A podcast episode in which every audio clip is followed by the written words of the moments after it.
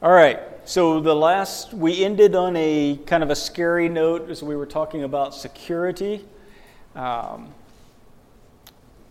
did were there any any other issues about the security? One thing uh, somebody asked, and if you will remind me, I'm going to show you behind the scenes of a website here in a little bit. So if you'll remind me about the plugins to to show you the security plugins, I'll be happy to do that. Okay. So we've got our domain name chosen. We've registered it. We have a hosting account. It's set up. WordPress is set up. Security is taken care of. We talked about a theme, right? The need for a theme as being something separate from WordPress, the software. All right.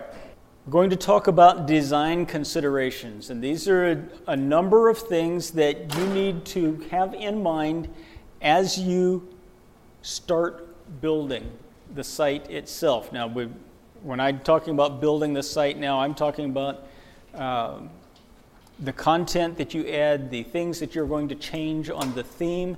Hopefully, the theme that you've chosen has some, some customizing options. And so these are things that you're going to need to, to think about. Number one, try to be current. This is current best practices are something that change very regularly. What worked, what looked really, really good in 2000 on a website looks like the year 2000 now. And just in case you forgot to check your calendar this morning, we're in 2015. So websites designed in 2015 should not look like they were designed in the year 2000 because users' expectations have changed dramatically. And one of the things that you're going to see as you look at sites, one of the things you can do is look at websites that are designed by uh, companies that are in the information technology, uh, internet technology sectors, you will see some of the things that people are starting to expect. I was mentioning the uh, website that Wrike has. The company is W R I K E, and it's Wrike.com. And you can look at their website. It's mostly grays, black, white, and gray, which is kind of an unusual. You know, we used to think you want all kinds of color and everything. Uh, the more subdued colors are just fine. And we're now seeing wide pages, you know, where the where the images and the text and so on go from margin to margin and are in smaller chunks. And it, it's common now to see a very long first page. The front main page may be uh, you know, what we used to maybe split between six or seven pages. So the design best practices are changing. And if you are stuck in 2015 or even worse, 1995, um, your users are going to judge you and your business based on that. Like I said earlier, it's not fair, but unfortunately, given the, the way we're bombarded with so much information, your visitors have to have some kind of filter to tell whether your site is worth their attention. And one of the things they're going to do is, is they're going to mentally be comparing it to other websites that, that they're familiar with. If yours does not match up favorably, they're going to go away. Yes, but I, am going to qualify that. There are design factors, and I wish I had a, a site to show you as a bad example, but I didn't have time to find one. But we've all seen them where the page is split, where there's a, it's three columns, the old three column format. It's very, very, very popular. Uh, I don't know, the late 90s, early 2000. You had the, the narrow left hand column, a wider block of text, and then another column over here on the side. And you still will see those, but it's kind of an old style. It also tends to clutter the page. Let me show you, let's just go take a look at Wrike's page so that you can have a sense of what I'm talking about. All right. You can see there's a, an image here that takes up the whole screen. This is called a hero image. So if you, you ever run across the term hero image, now you know what it is. Uh, we've, we've retained some language from the old print days. This line right here we still call the fold. Everything above it is above the fold. Things that are below this first screen we call below the fold. And you'll notice that there's, there's an image there with a little bit of text.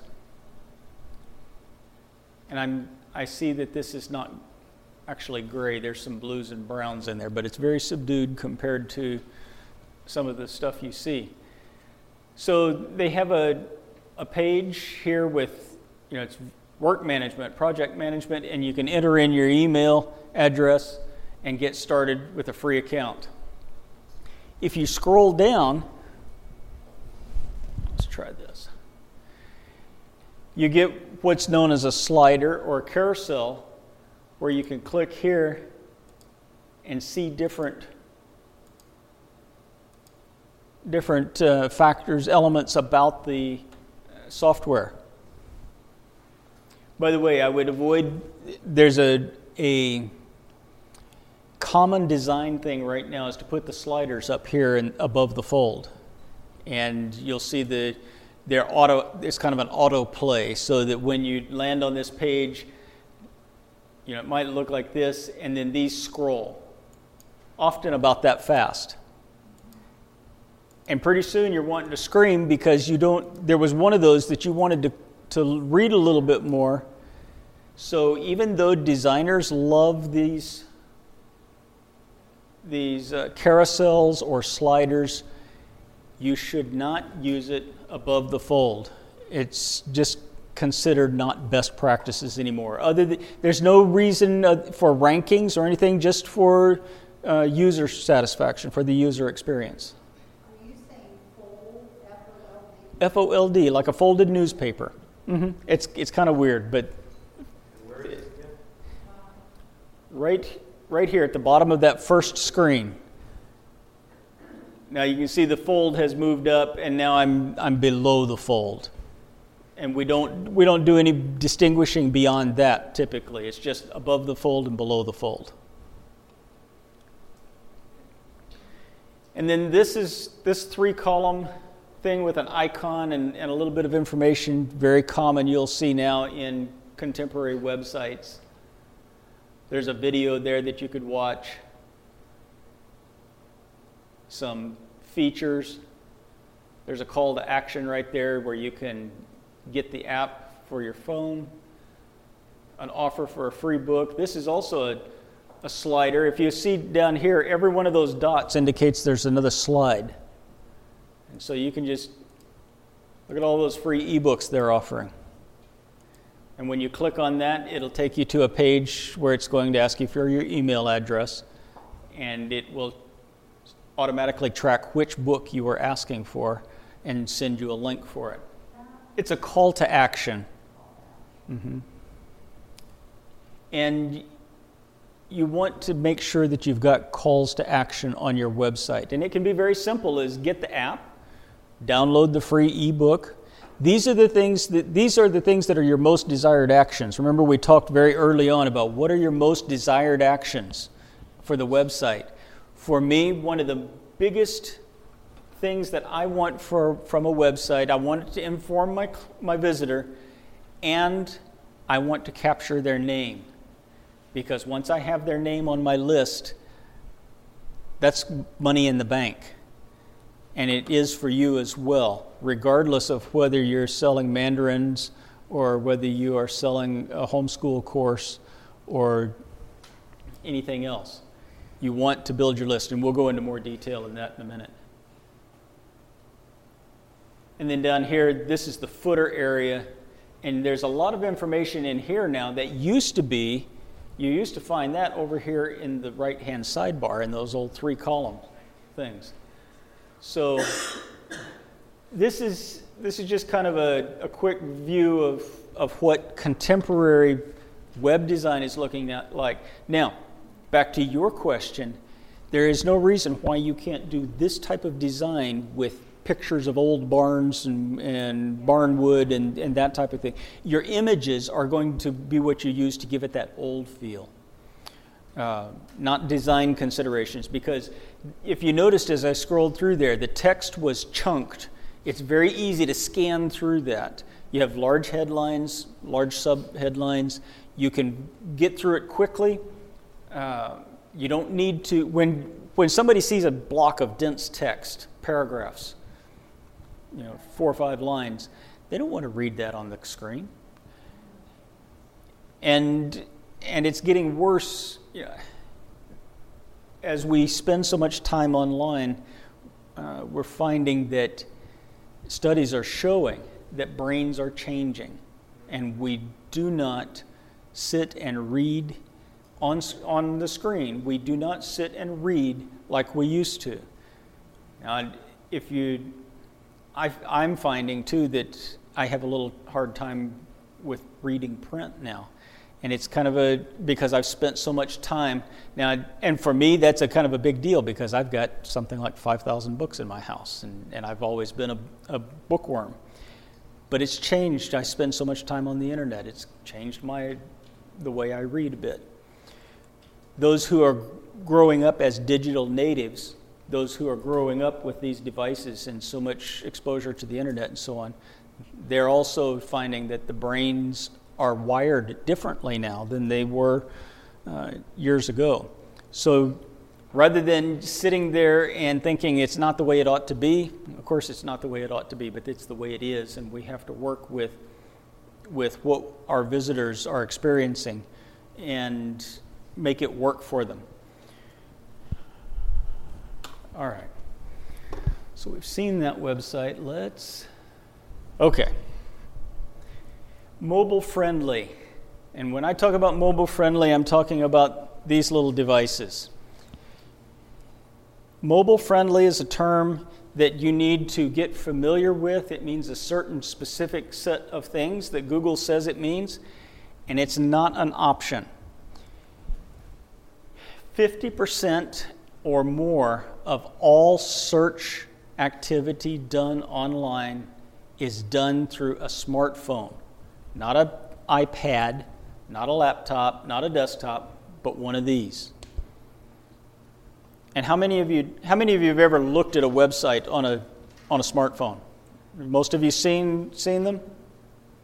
This year, earlier this year, we had an event that everybody dubbed Mobilegeddon, where Google said any site that is not mobile friendly according to our rules will not get, it's going to suffer in the search rankings, search positioning. And they have a very specific set of things that they're, they are looking for. And one of the main things is a mobile responsive theme. And so when you are looking at themes for your uh, WordPress site, make sure that it's mobile responsive. Now, what I mean by that is that when somebody looks at it on a smartphone, they don't have to go scroll sideways to try to see the whole width of the page. The whole page is resized and reformatted to fit in that little tiny piece of real estate. It's not shrunk down, it's, it's actually reformatted so that this phone sees, you know, as you're looking through there, you see type that you can actually read, not have to have a little microscope to see these little tiny specks of dust on the screen. And then you need to test it. Not all themes that claim to be mobile responsive actually are, so you want to check it out. And Google has a tool, a little place. All you have to do is Google um, Google test mobile friendly, something of that nature, and, and it'll pop up. There's a link that you can enter in your website, and it will tell you how you score on the mobile friendly thing.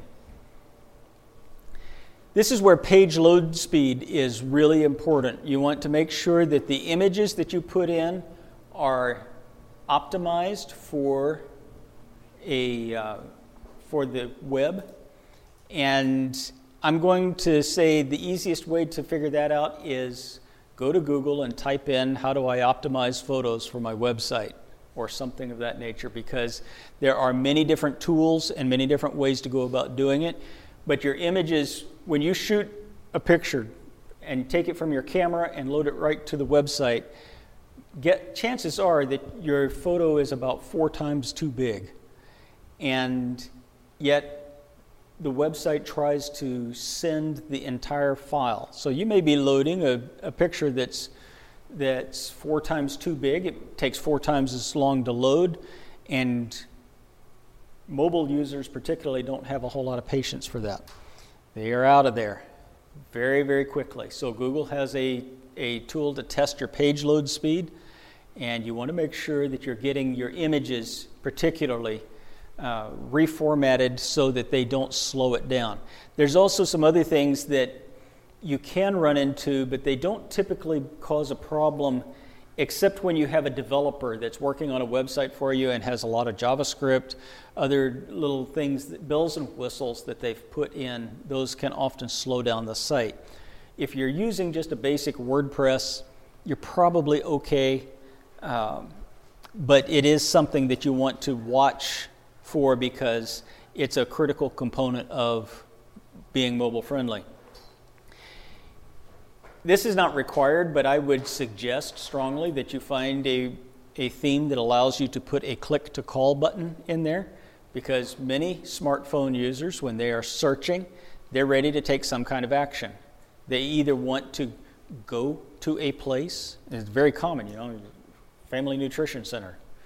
I want to know where it is. We were doing a search yesterday. Where is it? What are their hours? How do we get there? We were ready to take action.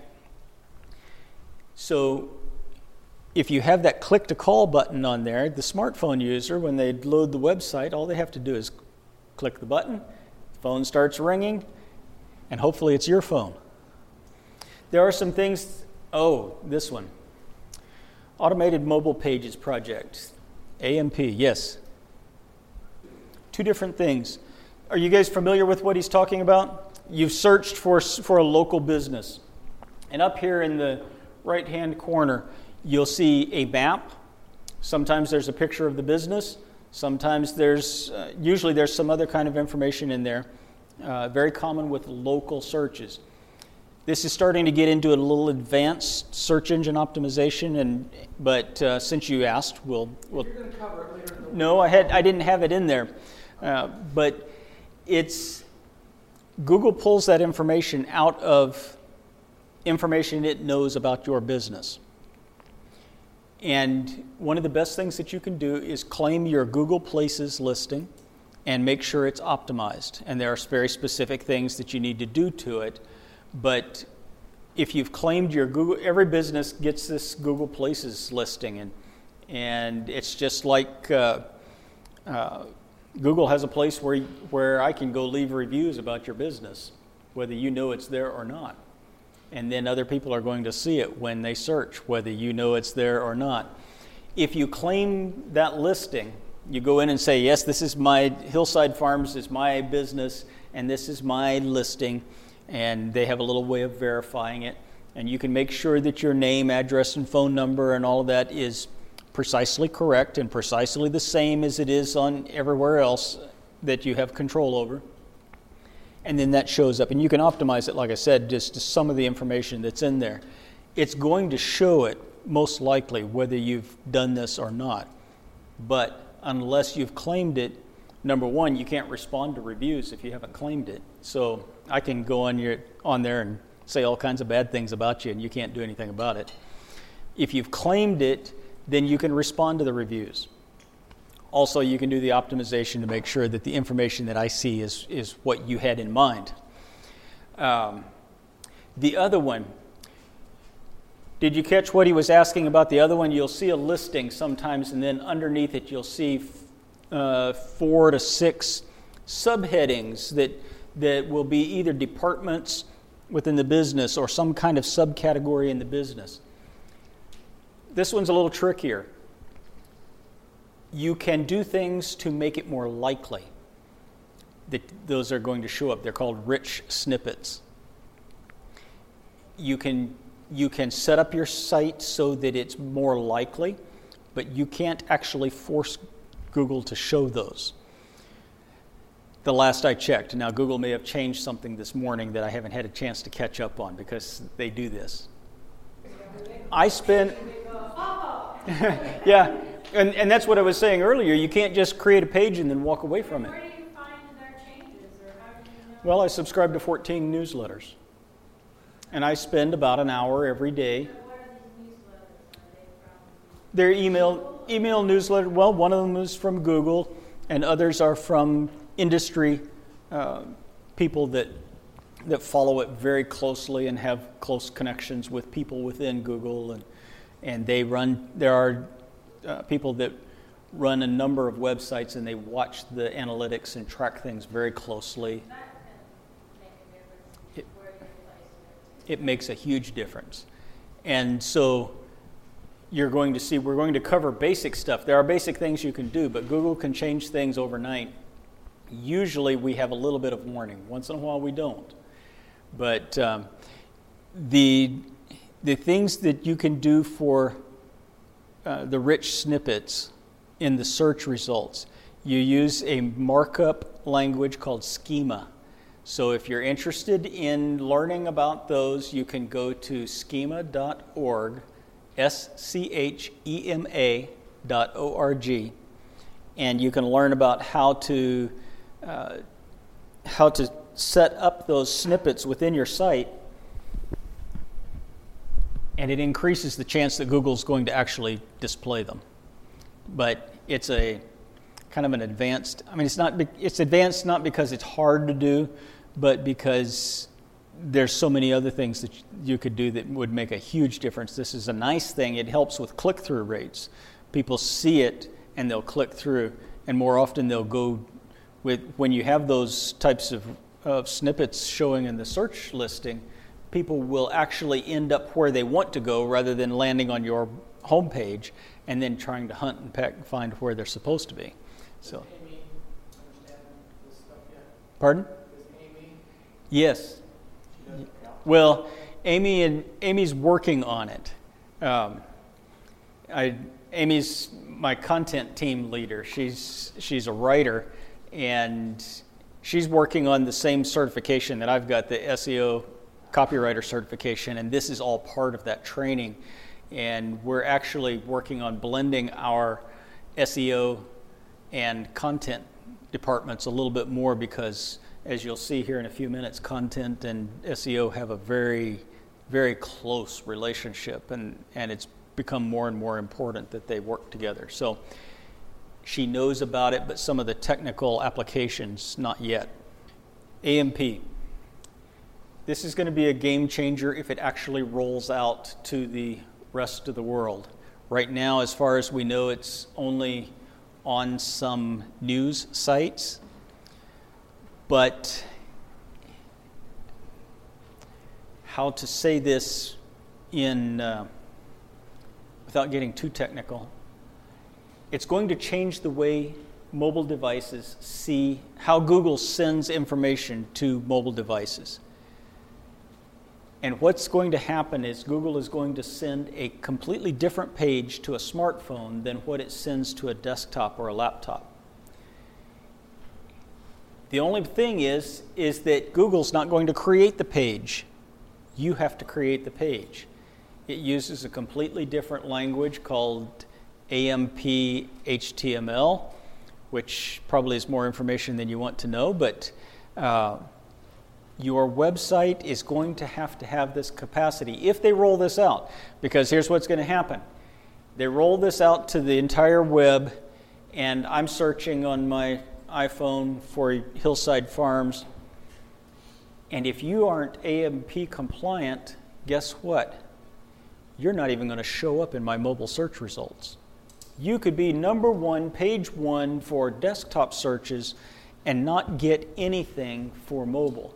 As far as we understand it, now I'm going to have to qualify that because this is being recorded, and by next week, who knows what's actually going to be. But it looks like, based on what we know right now, this is what's going to happen. If you are not AMP compliant, your site will not show up in mobile search results. And remember, what did I say? 50% of all searches are done on smartphones now. That's a significant amount of traffic. Now, that's scary, but on the other hand, it's good news because I can tell you that at least 50% of the people with websites out there don't even know that, well, it's probably more like 80% of the people with websites don't even know this exists yet. You know it, so now you can beat your competitors by one very simple little fix. You have a WordPress site, remember? This is one of the reasons I told you you need to just forget about most everything else and stick with WordPress. There's a plugin. Remember I told you what the plugins were, the little little chunks of software that can plug into the WordPress engine and extend its capabilities. There's a plugin that's AMP compliant, makes your site compliant, and it serves out, sends out those pages in that format. And one of the things that it's, it's going to be really great for mobile users, as far as I understand it, because the whole format's going to be different, and the page is going to load like lightning. And the information is streamlined, very much streamlined. A lot of the extraneous stuff is stripped out of it. So instead of sitting there waiting, da, da, da, waiting for the page to load, it's going to be right there. And so you have people that like to scream at the microwave to hurry up. They're going to love this because it's going to load really fast. Automated mobile pages. So this is all specifically for mobile phones? This is very, yes, yes. And this is what's going to, if, like I said, if it's not compliant, it won't show up in any search that's done on a mobile phone. So, significant. Uh, yes, I haven't actually had a chance to plug it in yet and play with it, but my understanding is that once it's plugged in, there may be a few settings that you have to tinker with. Often with, with plugins, there is something you have to tinker with just a little bit.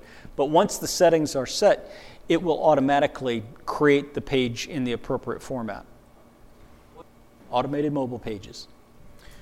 All right, so this one's an easy one, but it's something that you're definitely going to have to do. How does a plugin work? It's I'll show you in a minute what, what they look like, but it's just something that extends the capabilities of the original WordPress engine. And it's like, a, it's like adding a feature. Somebody says, huh, WordPress doesn't do what I want it to do, so they write this little plugin set of scripts and load it in there, tell it to play nice with, with WordPress, and then now WordPress has that new feature. So it's a way of, of expanding, but at the same time, you don't have to, you know, like a lot of Microsoft products where you, you have to take what they give you and it, it becomes very bloated uh, and resource hogs. You can pick and choose which of those features you want on your WordPress site. So it's, it's kind of nice. Okay, some things to avoid real quick, and most of these I shouldn't have to tell you, but I'm going to do it anyway. You guys remember when you'd click on a web page and there's this little flash movie that wants to play or some little animation that wants to play, and you can't find the place to click to get away from it just to go find the address of the place you wanted to go find? Don't do that, please there are people still creating those types of pages, even though the rest of the world hates them for it. Don't do it.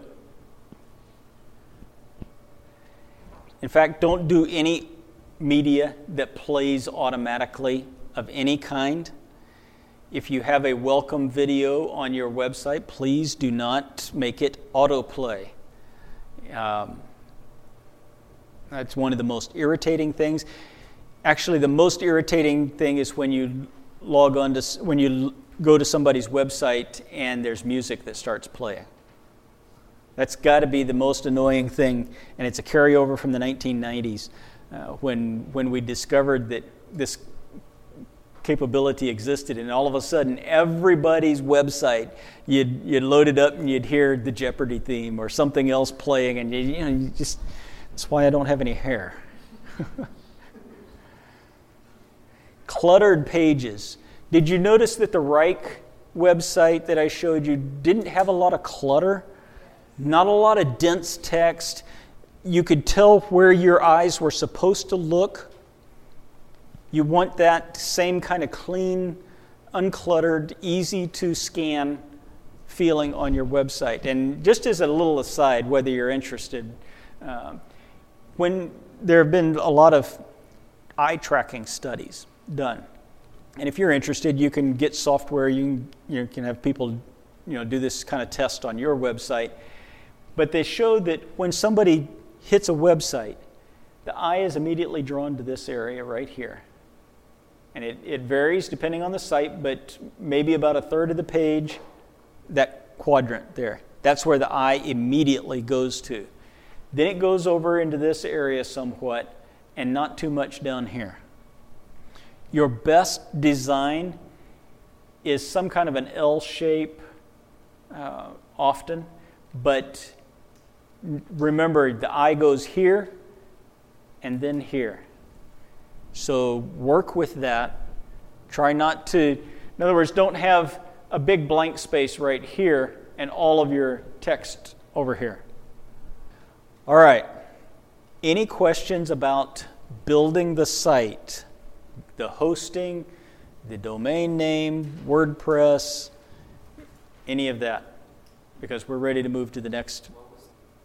To check the domain name, I use uh, Namecheap, N A M E C H E A P dot com. They're the registrar. Any website uh, or any um, site that has a Whois lookup will do that. And that's just, you guys don't really need to know that, I guess, unless you want to find out who owns a domain. You can go to uh, any, you can Google who is lookup, and Whois is one word, W H O I S, and then enter the domain name, and it'll tell you where it's registered and, and some other information about it. So I've got something in my notes that obviously didn't make it to the slide. Can you see the importance of planning your site before you actually start building pages? Okay. It's before you start anything, even if you have a website already, before you start changing things, have it sketched out. Plan it out. Make yourself a little, little uh, map of what you want it to look like. Because once you start getting into here, it's easy to get distracted and forget what it was you had planned. And you can lose continuity. So plan it out ahead of time as much as you can. We're into the system systematic part of this. This is now we're starting to get into the area that that is going to be kind of a, a systematic loop. We're going to take action, observe the results, analyze it, get the feedback, and change behavior accordingly. So the first thing that we want to cover is content, and content is anything that you put on your website. It can be a video, it can be text, it can be audio. Um, see, what else could it be? Images, photographs, artwork. You know, any any content that you are putting on there for the benefit of your visitors. Content is king. This is what makes or breaks your website in the long run. Um, you will hear people saying things like search engine optimization is dead. It's not. It has just shifted to where content is the primary thing. If you ignore all of the technical things that I'm going to be telling you a little bit later, and you focus on providing content that meets the needs of your visitors, you will be far ahead of the game. So, if there's only one thing that you can do, your content is where you need to pay attention and put most of your resources. The rest of it is stacking the deck in your favor. But this is the one thing you have to do because if you don't,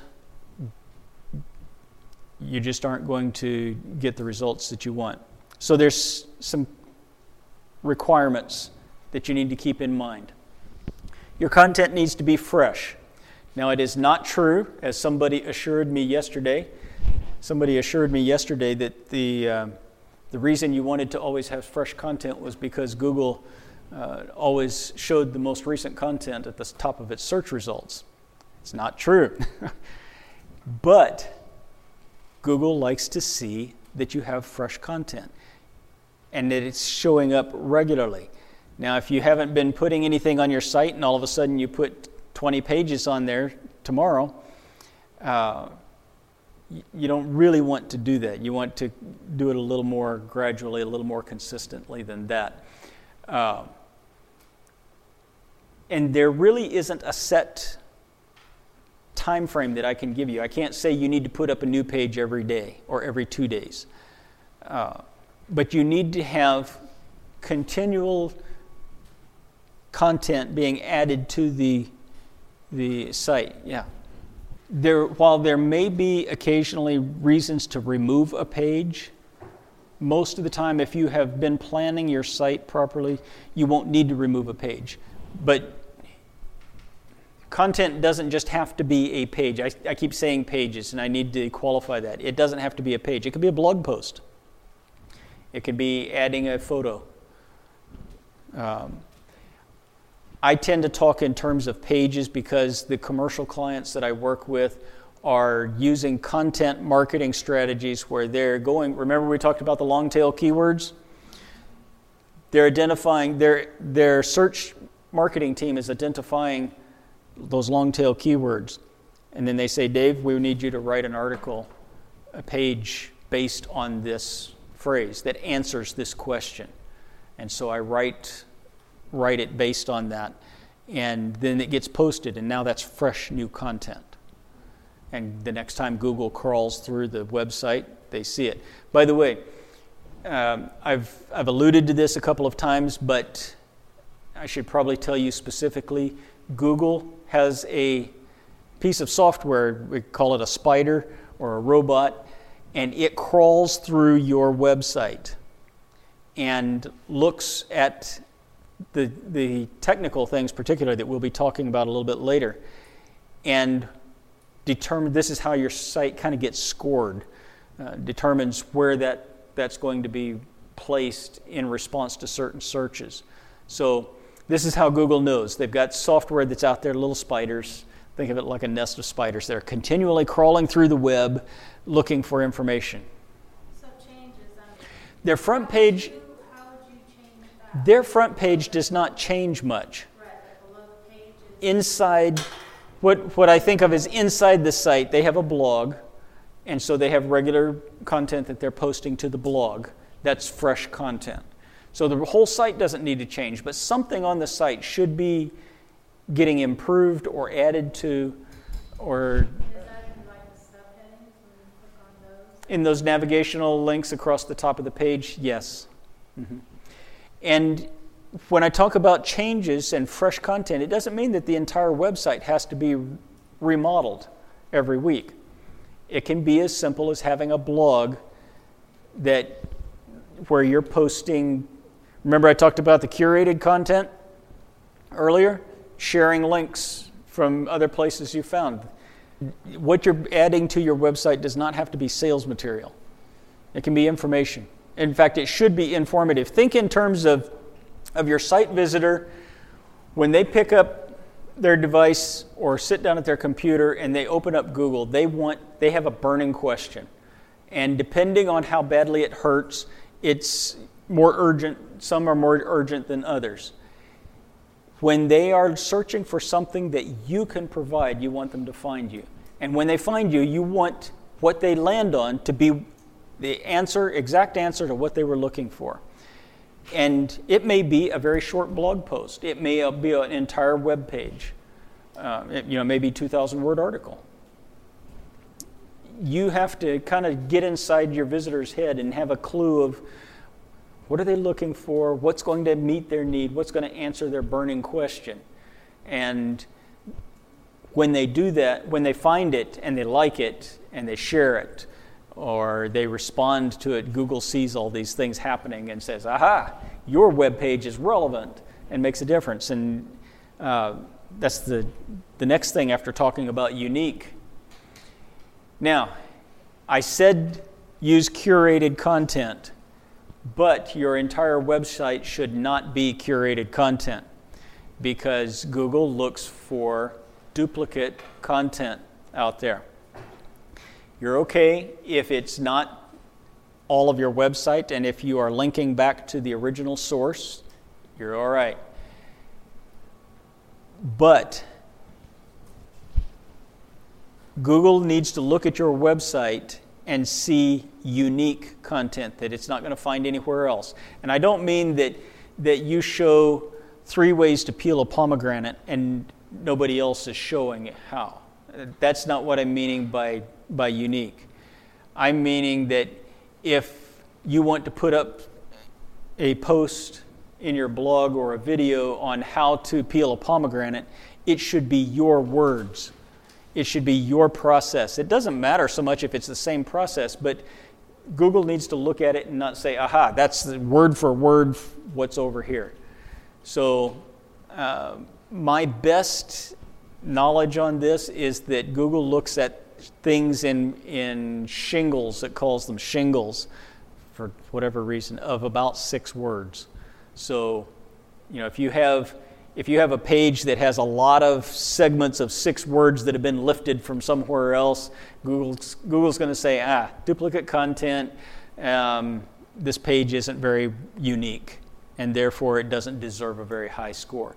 There's not a negative penalty at this time for duplicate content. There are some things that you can get a you can get shoved down. You know, Google will actually step on your site and push it push it down in the ratings if you do some certain things, and we'll talk about those.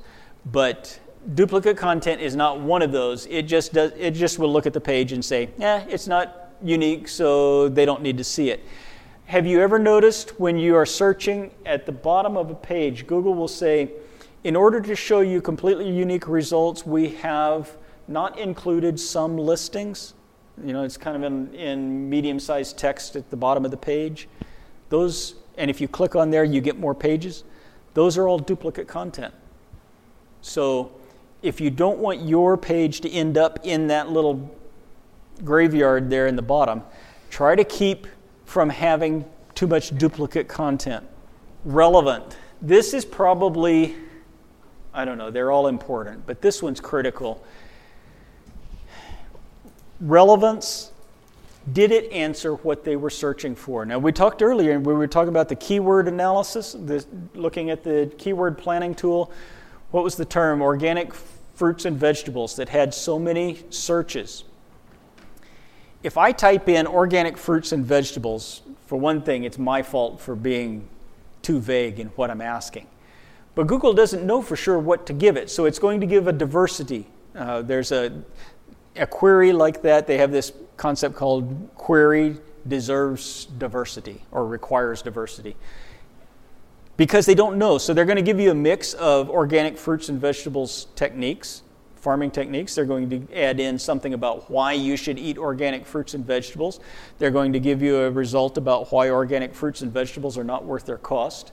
Um, it's going to give you a mix because it doesn't know for sure what you're, what you're asking for. But if I wanted to know about how to grow organic fruits and vegetables, and I can't find it in there, or I see your page and I click on it, and it turns out that it's, it's uh, talking about why I shouldn't buy them. Well, that's not relevant to what I had in mind, and so I, I leave real quickly. Google sees all that and says, huh, that page is not so relevant anymore you know, for this type of query it has to answer the burning question that the person had in mind when they opened up Google in the first place. So you have to become a mind reader and also have a little bit of a clue of how Google tries to determine what, what results to give the person who's searching. Um, it's a, another reason to avoid those broad match keywords where it's impossible to tell what the intent is behind the search. If Google looks at, at your page and how people interact with the page and says, huh, it's not relevant, then it's, it's not going to get a good position in search results. Any questions about, about these three elements? unfortunately, it's a little bit vague on how you actually make fresh, unique, and relevant content because the answer to how you do it is it depends. It all depends on your market, who you're targeting, and how well you understand the market that you're targeting. Uh, and just to take a little side trip on that, if here's how search behavior typically works you start out with that broad match, and you see some, some variety in there, and you say, aha, this one way down here, that's what I was after. And so you click on that, and as you're looking at that, maybe you see, oh, that's the word that that, that means. So now you go back to the search box and you add in that word. And now Google says, aha, now I have a clue, a little bit better idea what she's after. And so you get a different, completely different set. And you may also, you know, I was talking about how previous searches will influence the results that you get on your next search. And so you, you start refining it as you go along. So this is why you, why you don't really want to get try to compete for those keywords that get thousands and thousands of searches. They're too broad. Yeah, pretty soon you've ordered 10 books instead of the one you started out just to see what the reviews were like. so are those, uh... I'm not going to bother with cookies too much because they are they aren't really relevant for what we're talking about. They they're more in, involved with e commerce, where you are making direct sales off of your site. Uh, and it's a fairly advanced thing as well. Uh, no, they don't use it's not cookie driven, it's, it's based on their observation and their, their tracking of you and your search behavior. So, because of that.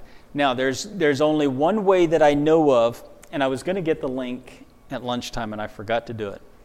So you'll just have to find it.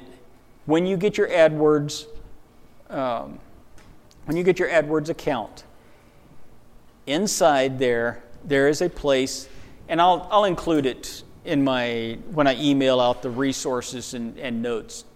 There's a place where you can go, click on that link, and it will show you as close as possible, not personalized results. Um, it's it's not pers- it, it strips out all the personalized results, but it doesn't account for the fact that the results he gets are going to be different from the results she gets and from what he gets. It's going to be unbiased, you know, unfiltered results. It's about the best you can do. So I'll include that a link to where to find that within your AdWords account. Um, but that's the best you can do to figure out how everybody else is going to see it. Because even when you, even the, the ways that you can strip the personalized results, Google still returns the results based on location. It means that you're one of that percentage that Google gets every day that's absolutely unique and they have no clue what to do with you. you know, once in a while, there's, there's still stuff out there that, that hasn't been indexed, at least. At least Google hasn't found it.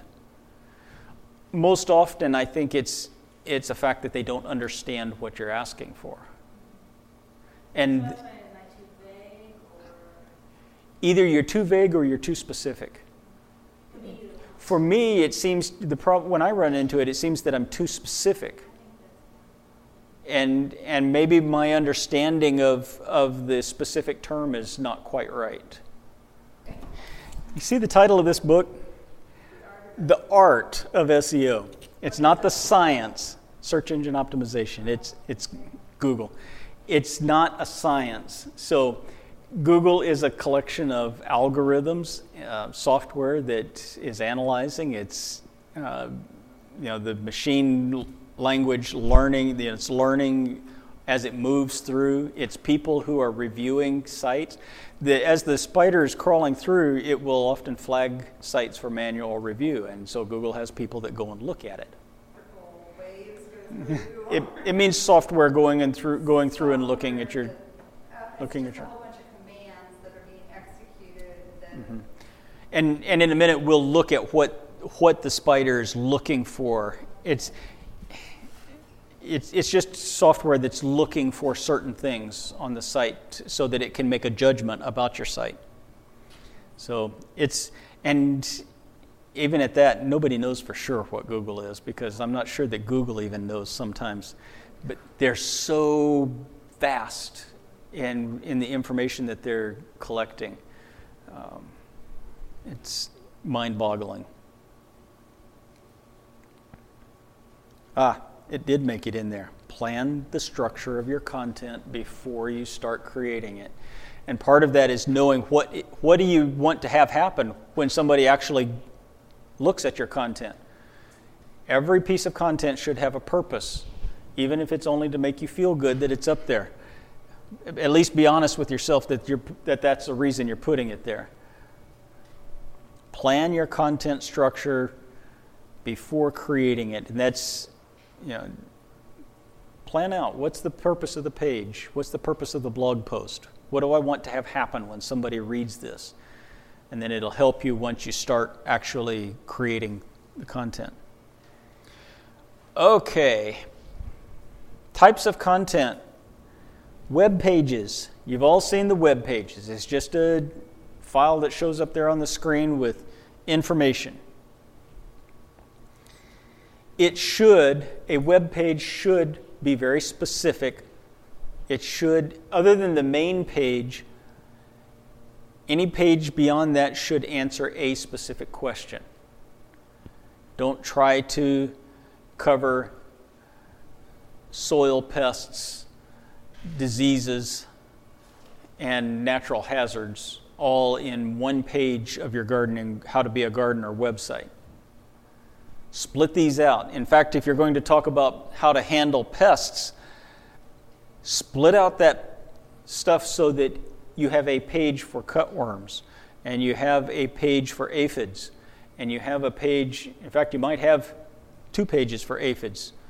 Uh, but you should have very specific information on that page because remember we talked about the long tail keywords thing. And in a minute, we're going to talk about optimization, and you'll see a little bit more about why, why that's important and that that one page, one concept is we call it a, to, we're siloing. You're putting the content in a silo, you know, like a grain silo. It's got walls around it. One thing. Blog posts. Blog posts are usually something that is uh, information, news, an event, an opinion uh, something that doesn't necessarily fit real well in a page, standalone page. It's a nice format for, for talking about the harvest was really good this year, or we're expecting to uh, not have any very many mandarins this year because we've had a freeze in January just as they were getting ready to start ripening. Um, it may be a place to share recipes. Maybe every week you share a recipe about uh, something you know, another way to fix your produce, something that you're growing, preferably. So uh, it's, it's a little less formal typically, and a blog is a good place to put that curated content that I was telling you about. Sharing, oh, I just read this really good book, or uh, here's another site that has good information about how to control pests in your orchard. No, that's the comment section. That's just comments. Back years ago, and it was at least 12 to 15 years ago, somebody came up with this really neat piece of software that let you put your journal, a diary, online, daily entries, without having to create a new web page. And they called the concept web logging. So what you had was a web log, and it just became blog web blog. And it was designed, like I said, for a, a daily journal. And people started discovering that they could, uh, they could build a website and use this blog format and comment on current events. And so it was, it was very well, uh, it handled that kind of thing really well. Something happened today, now I can, I can quick create a, a post about that and boom, there it is. I don't have to do any design work. Everything's already formatted. It's very easy to type in and, and post it. You can go back and make corrections easily. And, and it really revolutionized the online world. So, a blog nowadays, it can be everything from current events to opinions. Um, you know, there's people that, that have blogs about fashion. You know, I, they just start talking about fashion, talking about entertainment, uh, movie reviews. Blog is is kind of a general term now for a. It tends to be a very dynamic thing where um, it's a it's a little less planned usually as in you know if you're going to have a web page if, if, you want your website to be about how to be a gardener you might have a whole structured section of pages. You know, first you do this, and next you do that, and next you do this. But you might also have a blog like, like we were talking about with, with Milton here. He's, he's got a homesteading project that he's doing. If he documents that in a blog format, today this is what we did. Next week we've got to start getting firewood in. Um, you know, it's, it's just kind of a running commentary of what's going on it's, that's going to be fresh, new, unique, because it's his experience. And if he structures his posts properly, it's going to be relevant to these search queries, this people, things that people are searching for. And since we're talking about blogs, I'll, I may as well just say it now. There is a resource that you should look at if you're interested at all in having an effective blog, and the site is boostblogtraffic.com. boostblogtraffic.com. It's run by a gentleman by the name of Jon Morrow. Jon is a think he's a quadriplegic. He's restricted to his wheelchair, and I think about all he can do is move his head. He's richer than all of us in the room put together because of his blogging. He has to dictate his blog posts using Dragon Dictate uh, voice recognition software. He's got courses and information on that site, and anything that Jon Morrow says about blogging, you should pay attention because he is considered one of the foremost authorities on blogging. And much of the information on his site is free. His blog posts, he, he's constantly sending out emails notifying us about his new blog post. And it's, it's the 10 stupid mistakes that you're probably making with your website kinds of stuff. But it's really, really good information. A whole education just on the free information that he's got on his site. So you should, that's one of those sites that I'll have in the. Um, in the resources, but I figured I may as well tell you about it now. You need to look at what Jon's talking about and pay attention to it uh, because this type of interaction, this is what creates engagement with your visitors. And Google looks at how engaged are people, how much are they sharing your content. Blog posts, if they're well written and well designed, they tend to get shared on social media. Google likes that. So it's a, a very viable form of marketing that, that you should look at. Video marketing is one of the, in fact, it is the most effective form of marketing out there. It doesn't matter if you're like me and can't stand to wait through a video, we're in the minority. Marketers, professional marketers, are saying overwhelmingly that video is the one place that they get the best results. So think about what you can do with video. You do not have to have a big fancy camera like the guys from Little Light Studios that are here this week. Something like this works just fine. And we'll be talking uh, in the advanced session, we'll be talking more about video marketing, but It's easy. Your videos shouldn't be more than three to five minutes long. They should be very to the point. You should script them out so that you know what you're going to say before you turn the camera on. And it should be something that informs the visitor, your site visitor, about just like a web page. You're answering a burning question. Do that and include a call to action, and you should see a lot of activity on your site. Content upgrades and opt in bribes, these are two forms of content that I will go in more depth when we are talking about email. So, uh, for the moment, all you need to know is that they are involved with email marketing. Here's a resource that you should write down. I, again, I'll include this in the resources. Better Life TV, Better Life Broadcasting. Are you guys familiar with, with Better Life? Our executive director, uh, his parents are the ones that started that.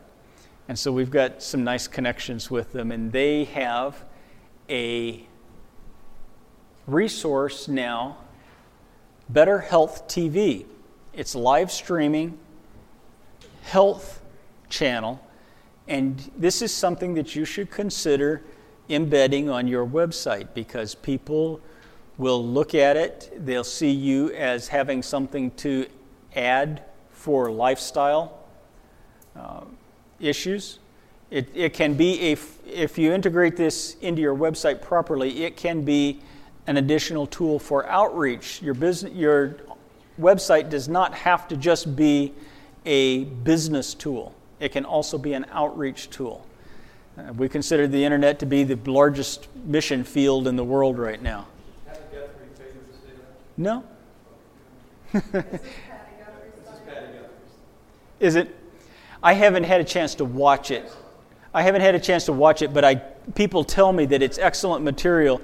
And Ed Wagner is, his parents are the ones that started this, so he stays in close contact with them. And we've been asking them for resources for, because we deal so much with churches and schools and they're looking for information. But have a page, a lifestyle page on your website. Give, you know, give the lifestyle resources for people. Uh, if, you, if you have them sold on the lifestyle issues, they're going to come to you for the produce. They're going to have a hard time finding it in other places. Maybe I should ask them to pay me to say that. this media was brought to you by Audioverse a website dedicated to spreading God's Word through free sermon audio and much more. If you would like to know more about Audioverse, or if you would like to listen to more sermons, please visit www.audioverse.org.